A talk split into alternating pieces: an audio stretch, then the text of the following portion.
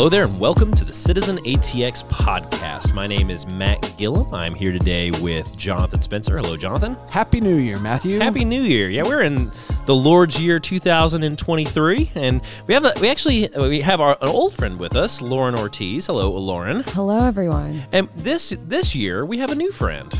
Hi, new friend. You, you won't you won't be able to hear him because he's not on a mic. but true. Stephen is uh, Stephen Vaughn has jumped in as our director of media, and so he's going to be part of our little family here on the Citizen ATX podcast. And so we also, uh, upon Stephen coming on, we also made a discovery that our board has some fun sound effects. Uh, Stephen, hit me with hit me with a little something right now. you picked that one? Come on, man. That's weak. So I thought you were at least going to do like applause or something like that. there we go. There we Build go. Build up that self esteem. So if all of a sudden you feel like you're listening to a live podcast, eh, of course it's live, live studio audience. Anyway, we are glad to be joining you here in a new year. Uh, we hope that where wherever your journey has gone, that you are.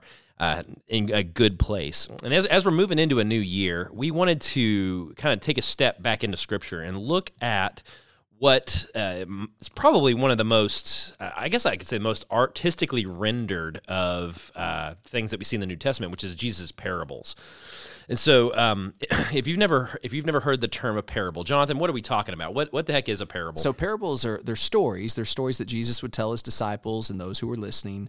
But ultimately, you know, a, a standard definition a lot of people have always explained it as is it's a story with a hidden meaning. So there's a story that, that Jesus would tell his disciples and followers, but the story didn't always really make sense immediately because it was just this great, you know, picture of just kind of this uh, situation that no one really understood. But then underneath it all, there was just this profound meaning behind it. So you have to unlock it, and it's meant for the believers to ultimately find that truth that God's trying to communicate through it. Yeah, and it, it's primarily in like a narrative storytelling kind of format. And so, I mean, you can imagine Jesus in the time time frame sitting and talking about situations that the people would normally find themselves in. Like there, there were people who were fishermen, who were farmers, who were house people. I mean, like, uh, and so he, he takes these kind of everyday things for them, tells a story, and has a hidden spiritual truth to it. Um, one of the reasons we want on this podcast to cover this, though, is because it's highly unlikely if you're listening to the Citizen ATX podcast right now that you are a farmer, right? Or a Hey. or a How about the Maggies, guys? How about the We got some Aggies that, listen to this. Farm, farmers fight. Matt. Aggies don't know how to read. Come on, man. How dare you? discriminatory. That's just mean spirited. Yeah, but uh, we but with that, you know, the question is when we look at the scripture, we know we know that there should we're supposed to be able to pull spiritual truth from it. We're supposed to understand these depths of what Jesus is trying to say. But if we're looking at these older pictures, I, what we want to do is bring them into a contemporary context, right? Um, and me being the weirdo that I am, I like to be able to try to find stories that I understand in stories that may be less less uh, understandable uh, when we when we come into a church context. And so today, what we're going to do as we start our parables reimagined series. We're going to look at what's probably the most popular parable, the parable of the lost son. And so Lauren is going to the way that we're going to do this, I have Lauren read portions of the of the story. And then we're gonna Jonathan and I and Lauren and Stephen off microphone. Stephen's Stephen's just yelling. You just can't hear him right now. He's just so angry. Um, but we're we're going to look at that and try to tell this retell the story in a way that might make sense in 2023. Um, so, Jonathan, anything before we start? No, let her rip. Let her rip. Okay, go ahead, Lauren. All right. We're going to start in Luke 15, verse 11, where it says, And he said, There was a man who had two sons, and the younger of them said to his father, Father, give me the share of property that is coming to me. And he divided his property between them. All right, so you got a lot packed here in these first two verses, right? I mean, what, what are we looking at here, Jonathan, for kind of the, the context of the of the deal? Well, you're seeing some family feud that seems to be stirring up there. At least, I mean, you see obviously there's a dad and there's these two sons, and the sons, one son's getting a little antsy. They're looking towards a future inheritance. So Mm-hmm. it seems that this father has some assets, he has some money, uh, but it also looks like one of the sons, being a younger one, that's he's got a desire to cash out early, is what it's Mm-hmm. looking like. Yeah, and I mean it's interesting too. You look at it um, whenever it comes to the idea of inheritance, and some of you listening may be small business owners here. Um, a lot when we talk about inheritance, it's it's kind of a weird concept, right? Because it, it it winds up being the total value of a person's worth. Well, in this case, you got a farmer. If, if someone's a farmer, again, if you're a farmer on here and you know better than me, good good for you. But uh, generally, your net worth is not just liquid capital. It's not like you go to your bank account and you say, "Well, I've got five thousand dollars, so you get this specific specific portion of it." Part of it's going to be in the cows that you own and in the house that you own. And in the case of a lot of farmers, a lot of times you have to pay for seed. You have to, you, a lot of them go into debt to be able to produce a crop. Mm-hmm. So the question that's being asked here by the son is not just. I mean, number one, from his point of view, it's like, oh, just give me what I want. Yeah. Mm-hmm. But for but for the father to carry this out, there's a, there's a couple things in this. First of all, it's it's probable that he would have had to sell his own property in order to make it. So, like in a, in a, in a more modern context, I like to look at the father kind of like uh an entrepreneur for a tech company who's built this up from the ground. He's got he's he's got his, he's got his sons working for him. The older one's like a coder, right? Because working hard and working too hard in a windowless room. Sorry, coders, I, we, we know you do that. Um, but then the other one being more of your like social media guy, right? Your your Insta kid Influencer. or influencer. Oh, like ah, that. yeah, that's good. right. That sounds like a younger brother. I can I can do that. Sounds like a younger brother. or a YouTuber, you know, a YouTuber. Yep. TikToker. Yeah. Talk- oh yeah. We, we know we know about the apps, but I mean, you think about this. If, if you put it into that kind of context, say say this son goes to his dad and says, "Hey, I'm, I think I can make it on my own. I have my little channel and I've got three thousand followers. And uh, Dad, I want you to give me the money as if you were de- if you died tomorrow. I want what I'm owed."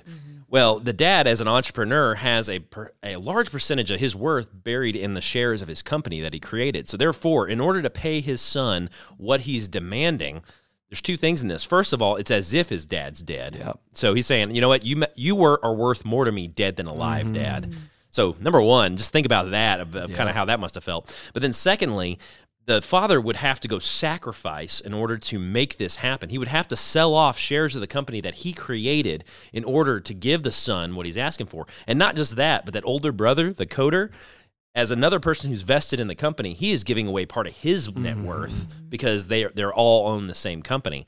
So th- when you read this, you need to see we need to see the kind of slap in the face that Yeah. this is uh, from the very beginning. And I think it's important to put into that context. Not only is he saying, I wish you were dead, but he's also saying, I'm done with you. Like Yeah. you're not dead and I'm done. Because if you think about that in the modern context, if if it's that situation where a guy's got to sell his business, inconvenience the older brother, everything's mm-hmm. literally going to be changed in their lives to mm-hmm. accommodate a self absorbed kid, mm-hmm. that kid is basically saying, I'm not going to come back. And truthfully, they wouldn't want him back in that context. I've and you can even think about it in, in modern day context. I can think of family businesses, for instance, where mm-hmm. it's not that far off from it in a sense where mm-hmm. there's been feuds internally in family businesses where where somebody has to sell off inconvenience, do mm-hmm. stuff, really sacrifice to get one part of the family member out of the business. Yeah. And then I've seen it where then those two sides have friction going Yeah. forward. So it just happens. and it can ruin the livelihood of the whole family at that point because Yeah. when, when you sell off a, a third so like in this case going we're talking about modern context but ancient context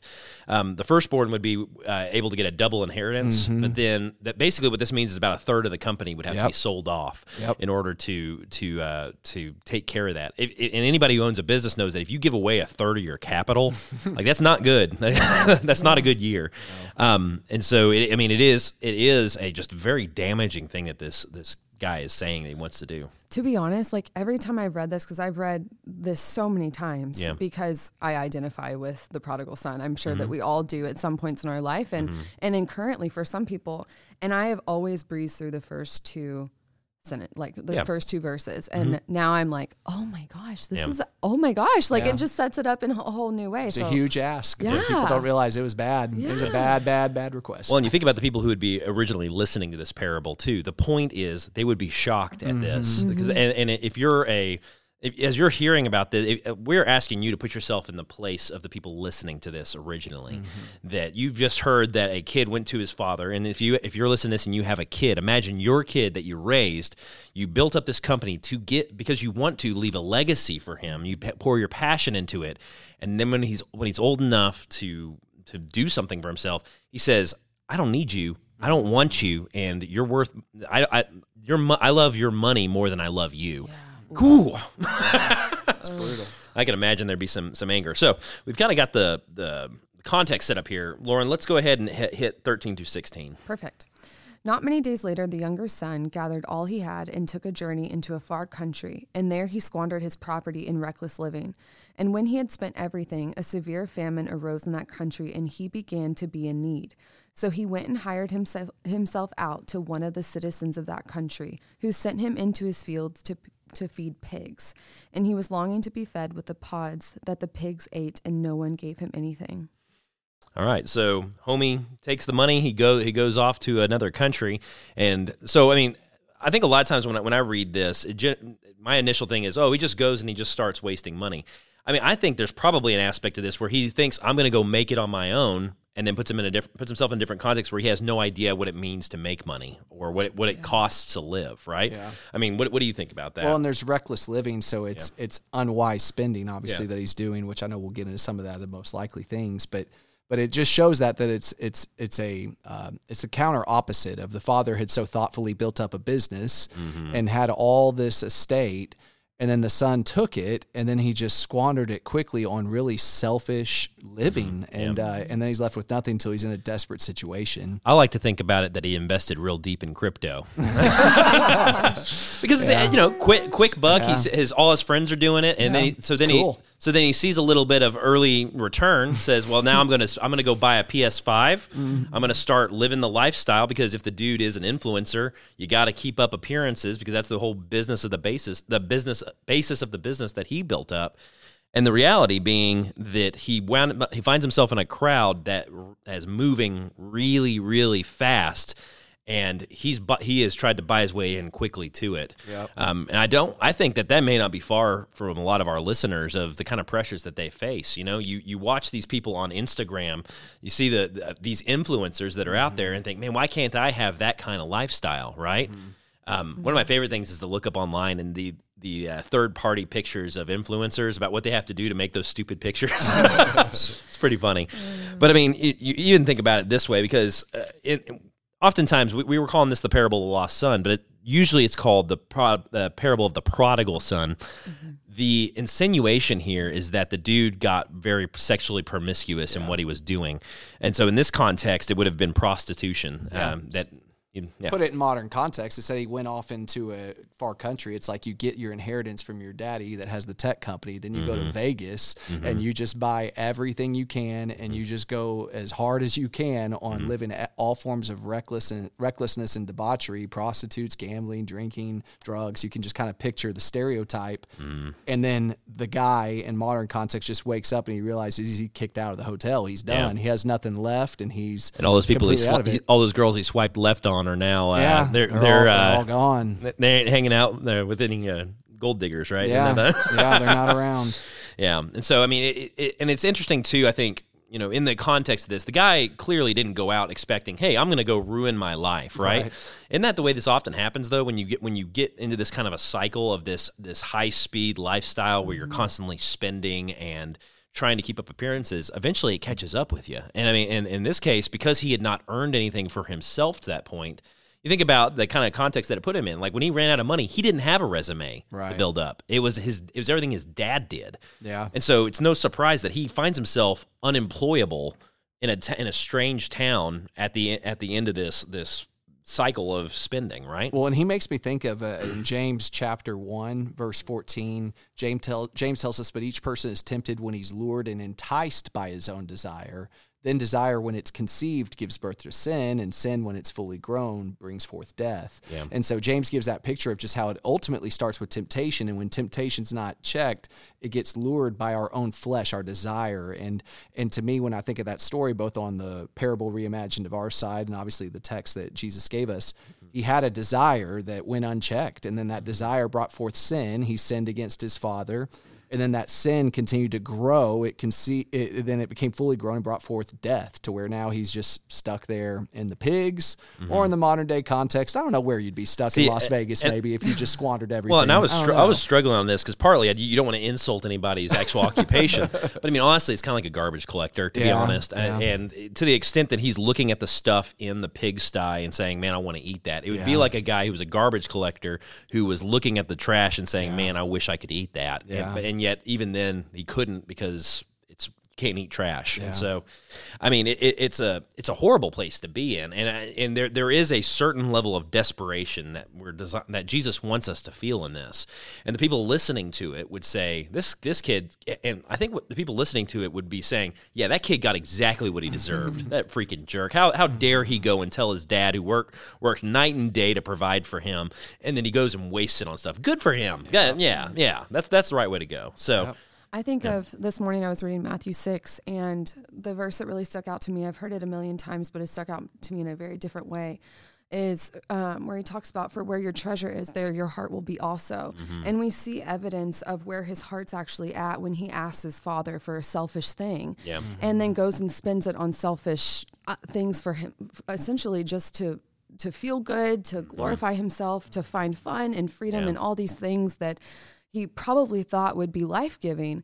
Um, and it's just very interesting to kind of see that that will position him for a need later on. I'm not trying to take away from anyone's thunder or anything like that, but those who know the story know that that probably created um, an emptiness and a void in him that Oh, yeah.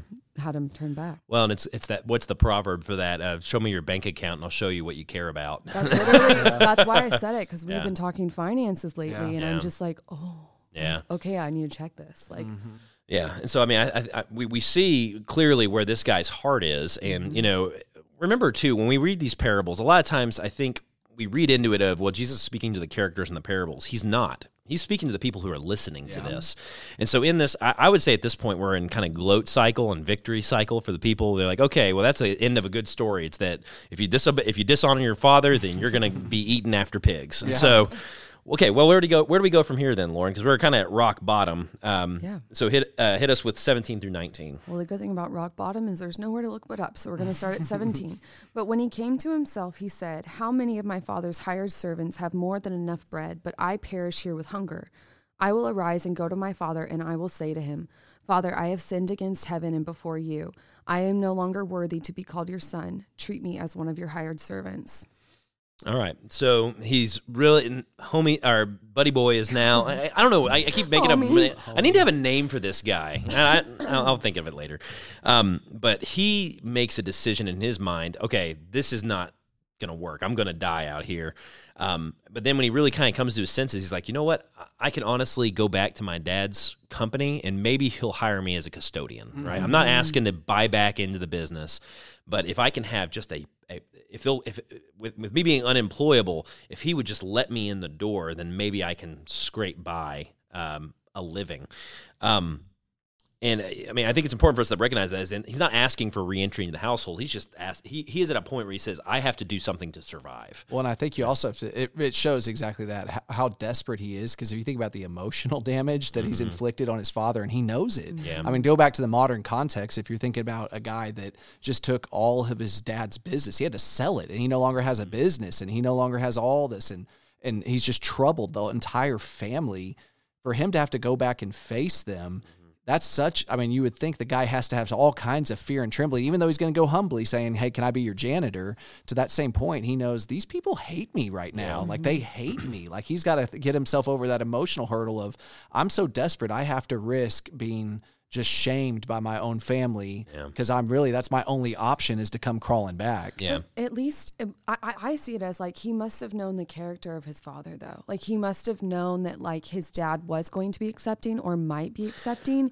I mean, I don't know. I don't want to draw conclusions from it, but I just like I look at it and I and I think like he must have he must have known that his Oh. like that he, he was kind or that he was caring and loving or and sacrificial. Like he must have known that, right? He may have known that, but I I don't. I honestly don't think so because it what the, his his method of getting back in was shame, like humiliating Yeah. himself. yeah self-humiliation And I mean, and, you know, sometimes what we see happen is that in, in when you have someone whose all their thoughts and their obsessions are on money and on gaining it for mm-hmm. themselves, sometimes they see that in other people too. And so, I, my, my what I'd be willing to bet is that he looks at he looked at his dad and said, "This is a guy who's a titan of industry type person.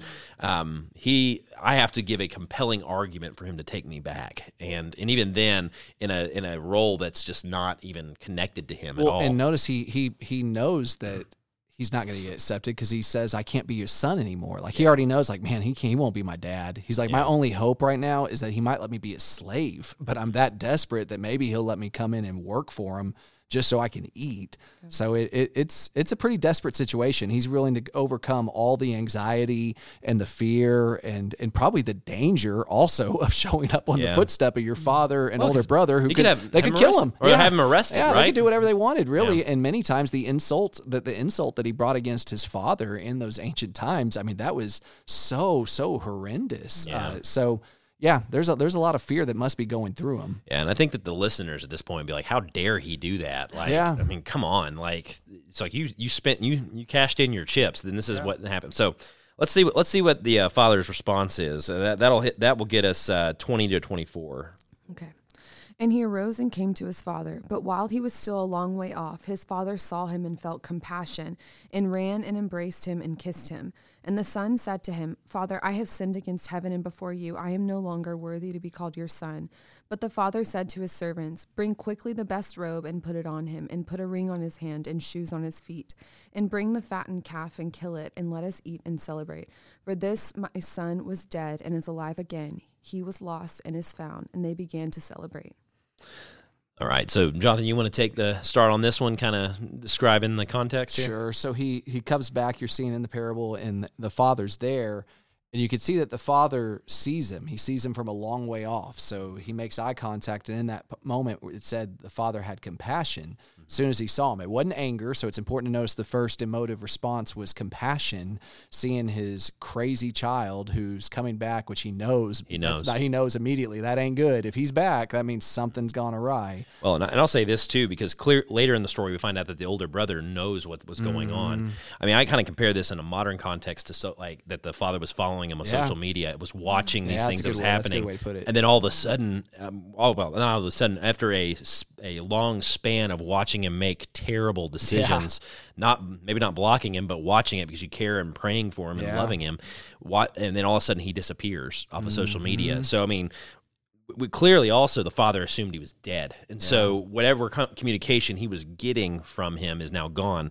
And so I, I can imagine this this father watching this happen and and just you know let it letting the son do what he's going to do. And Yeah. it's uh, kind of kind of a crazy crazy deal. Yeah, and it's and it's crazy to think that's the first response is he runs and he kisses him and he hugs him. Because to that same point, I mean, we've all some of us have had this happen in our family where we've had those prodigal kids that have run and- and gone the wrong way. I've known a lot of families that have spent a lot of money on their kids, tons of money, whether it be private Christian school, college, whether it be helping them with houses, helping them with whatever, just doing everything they can to financially set them up to succeed, tried to surround them with the right people, and then their kids just went buck wild and went mm-hmm. completely the wrong direction, squandered everything they had.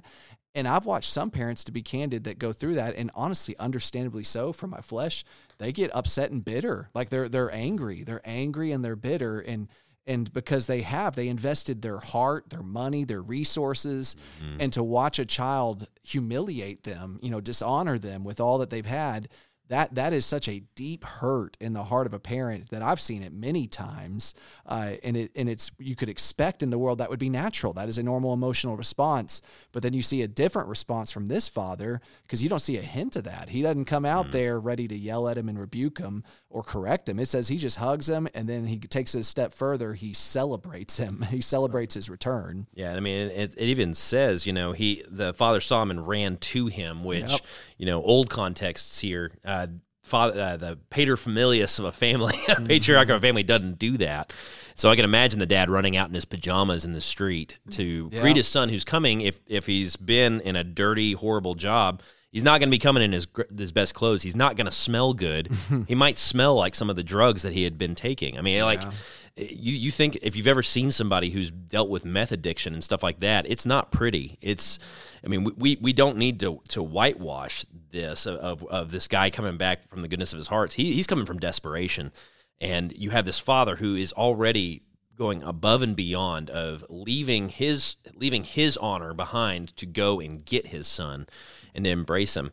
Um, and I think it's interesting too, whenever because the, the son tries to go through this this program speech, right? He gets through the first two lines of it, and the dad just says, "Shut up!" it's like, and he starts like doing all this for him. Uh, and I, I mean, again, I like I like adding the the current story stuff, but like bring out the Armani, right? Yeah. if you want to hear a modern day, this won't will go deviate from the tech uh, parallel we've given to that. But I, I, remember when Billy Graham died, however many years ago, a few years ago, he had a huge nationally broadcasted funeral, and I watched it. And he had all of his kids come up. They all came up and paid tribute. And lots of people know Anne Graham. Is it Lotz or Lotes? I forget how you say it. But lots. Lotz. But she's phenomenal. She's she is Billy Graham, what you would expect in a daughter, preacher, mm-hmm. godly, you know, incredible teacher, communicator, evangelist. But then there's another daughter, and I'm forgetting her first name, but she had a completely different story where she went the wrong road and she talked, went up there and got on the microphone and gave her testimony of how she married a guy she shouldn't have married. Um, basically, Billy and her her mom told him, "Don't do it, bad idea." She did what she wanted, got in an abusive relationship, all kinds of just terrible stuff, and she's telling the story of how the guy left her a few weeks, whatever it was in the marriage, and then she drove home with shame to her dad's house. And she gave that picture that when she showed up, Billy was in the driveway and she was just terrified, uh, just terrified. She said, "You never want to disappoint your daddy ever, but especially if your daddy's name's Billy Graham." Yeah. And she said her it was the same picture though. What she communicated was Billy came up to her and just put his arm around her and just said, "Welcome home." And there was no judgment, none of that, and just the love of Christ. But what what you're seeing is that same depiction here in the the story is it's just this humble, humble father that says, We're gonna move past from all this and just celebrate the fact that you're home and welcome you home. But as we're going to see in the passage, not everybody's happy about that. Yeah, not everybody's going to be happy. And where we really, I think, have to land on in this is this is what grace is, right? Mm-hmm. Our expectation is so often I'm going to build. I got, I got to do a lot of good things, build up a lot of honor, so that I can be accepted back in. And even I honestly think the son in this case thinks that's what's going to maybe what's going to happen is to get, give him an opportunity to build himself back up and all that. But the, I mean, the reality is the the, the dad, dad's love goes beyond what mm-hmm. was done to him. Right. Because remember, this was this was not done to general. This was done to the father himself. This was an offense against him, and the, that that his grace reached out and did for the son what the son couldn't do for himself, and and and and so I mean I think in that we have to we have to see that desperate the desperation of what grace is, um, that you know we return to to God with with our best, which is dirty rags and mm-hmm. failed stories and broken relationships, and He loves us mm-hmm. and gave His life for us uh, gave, yep. uh, in Christ. Um, and so, uh, you know, going back, kind of, and I think it's it's telling that they're in verse twenty four, and they began to celebrate. They had yeah. a they had a party, right? Yeah. Um, and I just don't I don't think that most of us in that same situation would be immediately going to a party mode. You know, I mean, may, maybe maybe letting them come back in, saying, "Hey, I'm glad you're home." I mean, this guy just throws the doors open, starts and, and starts doing it again, giving again, uh, mm-hmm. uh, giving him his best ring, his, be, his, best robe. I mean, like all this stuff. And that's what makes the story so controversial yeah. when people hear oh, it yeah. because it's it's antithetical to religion. It's antithetical to just normal, uh, just interactions, the way we treat one another in the world. Well, there's always an expectation of you doing something to earn the favor and love mm-hmm. of someone else. That yeah. you have to earn it, whether it be in your work, your family, your place, uh, or to a God in religion. There's always been that understanding that you've got to do something to get yourself back through that door and to earn your place.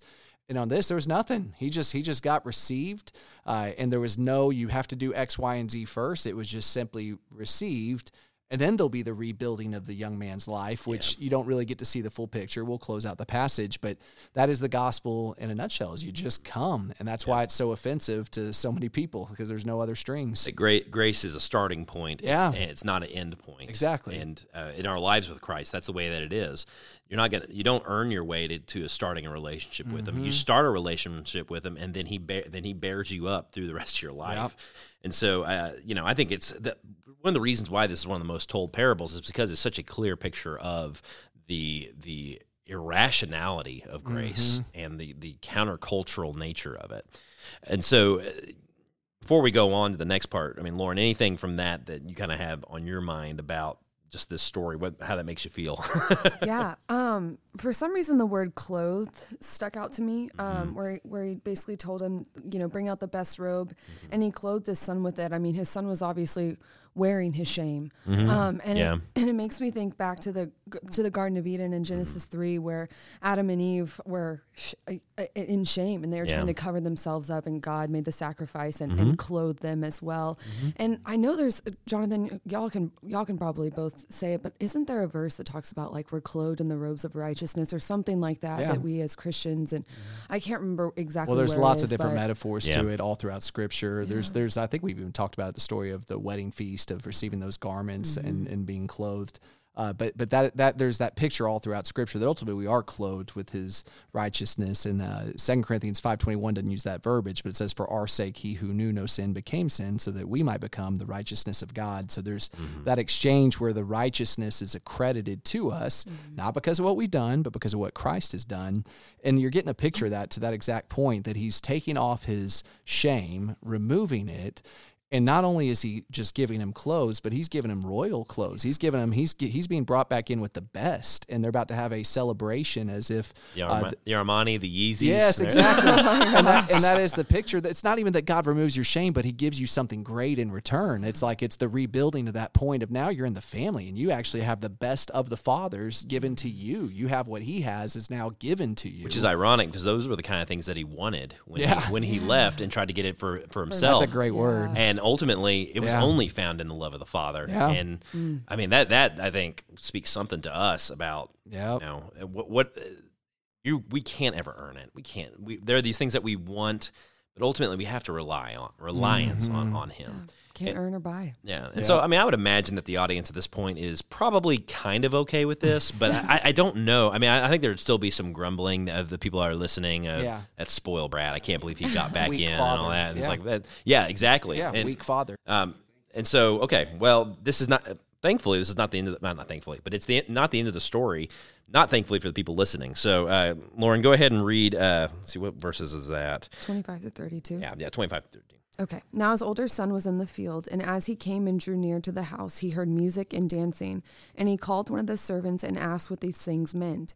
And he said to him, Your brother has come, and your father has killed the fattened calf, because he has received him back safe and sound.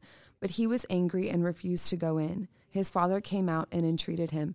But he answered his father, Look, these many years I have served you, and I have never disobeyed your command. Yet you never gave me a young goat that I might celebrate with my friends. But when this son of yours came, who has devoured your property with prostitutes, you killed the fattened calf for him. And he said to him, Son, you are always with me, and all that is mine is yours. It was fitting to celebrate and be glad, for this your brother was dead and is alive. He was lost and is found. All right, so we get the we now get to pull in the older brother who's been kind of in the background of this whole story to this point, and so um, this is part of why I like the idea of, of the dad being a tech person because I can imagine the older brother literally being in his room or, or office or whatever, literally writing out code and then hearing a big commotion outside and then checking his phone calendar and there's nothing on it.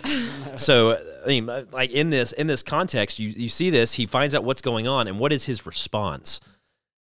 He, he's ticked off. Yeah, he, he's mad. I can imagine him getting in the car and putting on some Metallica and or uh, some uh, System of a Down and just driving down the road and rocking and like blowing out the speakers a little bit.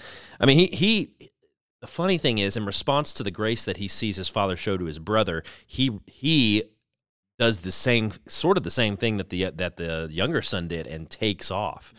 Um, and so, right, so from there we we've got him taken off, and what, what happens from there, Jonathan? Well, I think with I think one, it's important to note also just in the context here, Jesus is speaking. The focus of the story is the older brother. Just to kind of reiterate that, if you think about the original audience, we always resonate as a bunch of just Gentile sinful people. Ultimately, we we resonate oftentimes with the prodigal, and and that is a great part of the story. But really, the prodigal and the the the bigger enemy is the older brother, the older son, and he's the one that was the whole purpose of why Jesus telling this story mm-hmm. Because the older son has a disdain towards a sinner. He sees a kid who messed up, did everything wrong, didn't follow the law, and then just came back and was honest about it. And then he got all the grace and all the mercy, and he doesn't like it Yeah. because he's been busting his tail trying to do mm-hmm. all these things.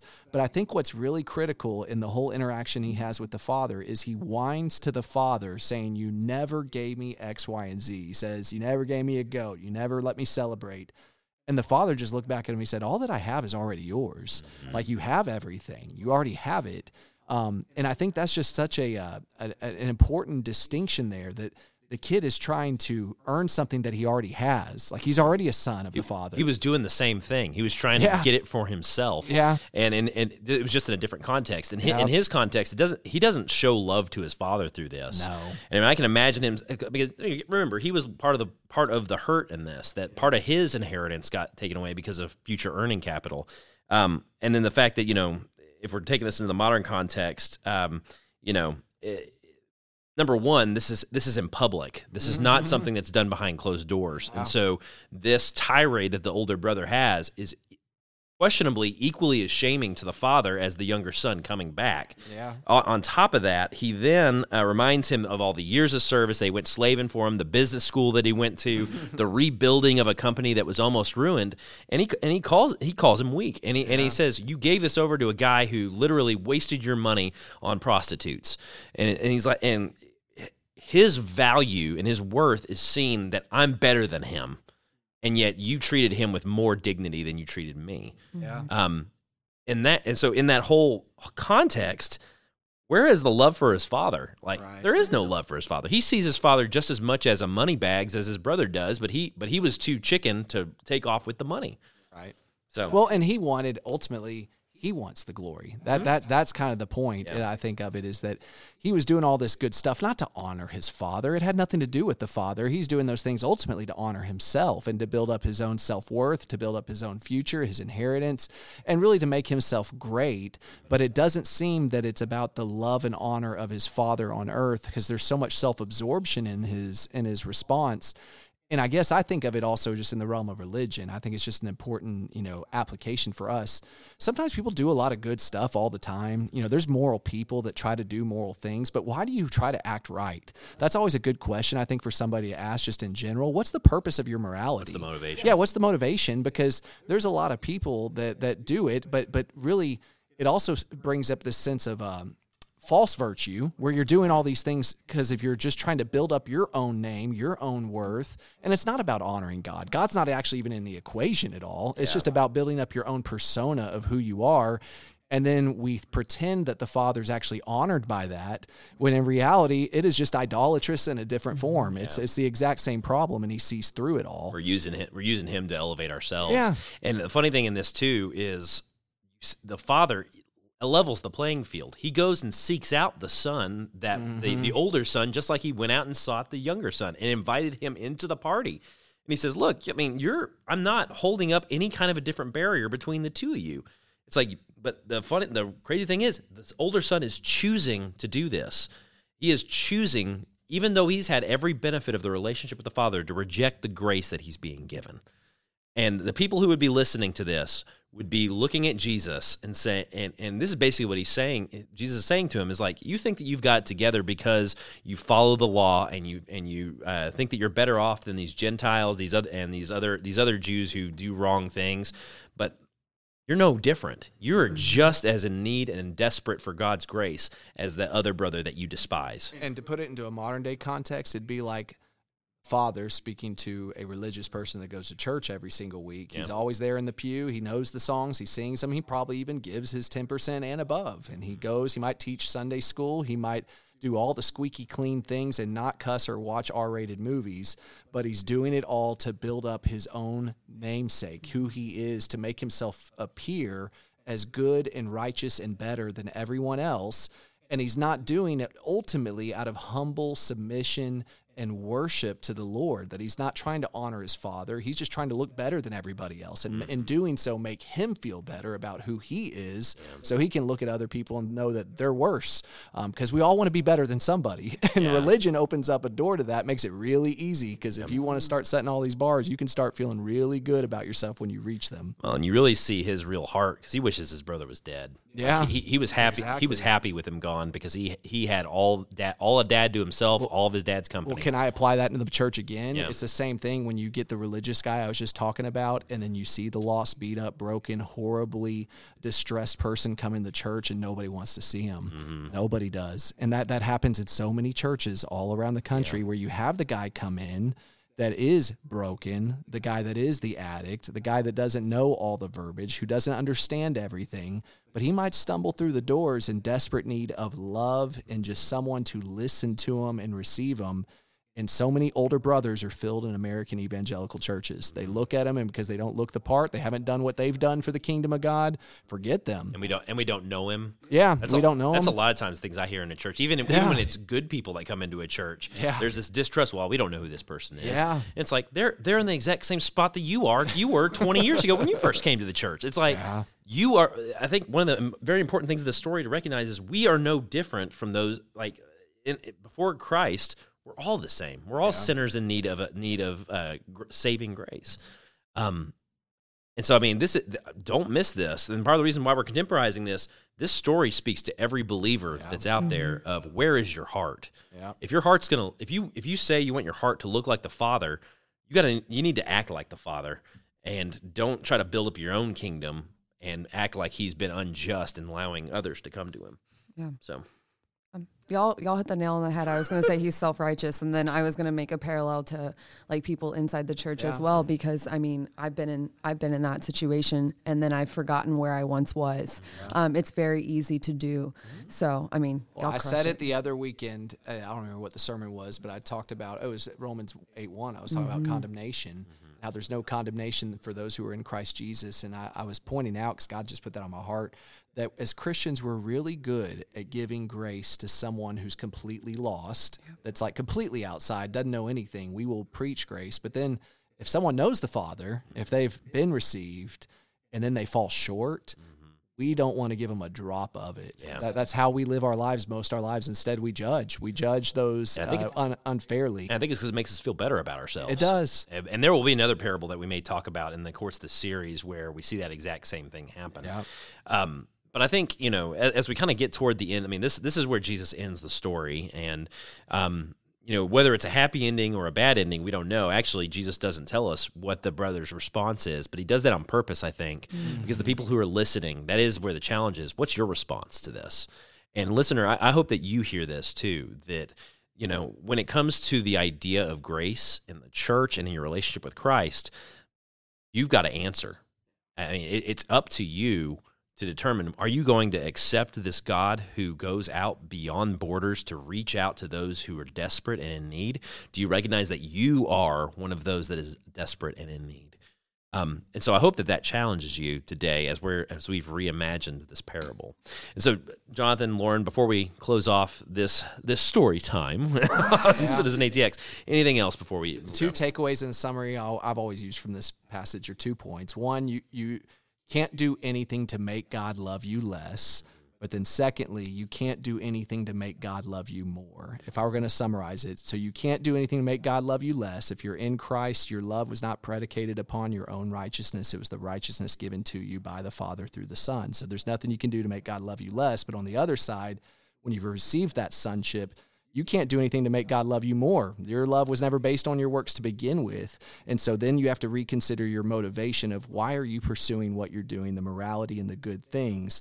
Are you doing it to put a smile on God's face? Are you doing it to put a smile on your own face? And that really is what it comes down to because there's nothing you can do to make God love you more. That love's already been freely given. So you live for Him in light of what you've received, you don't live for him to receive something else. So that that's the story in a nutshell, and it's a and it's a powerful story, and I hope it resonates with you on at least one of those two parts. All right. Well, hey, friends, thank you for taking the time today to join us for Citizen ATX. We're going to continue this Parables Reimagined series next week, but we hope you'll join us and that you'll continue to look at these stories that Jesus told and then to place yourself as one of those listening and to think, what is Jesus asking of me? So take care. We'll see you next time on the Citizen ATX podcast. Yeah.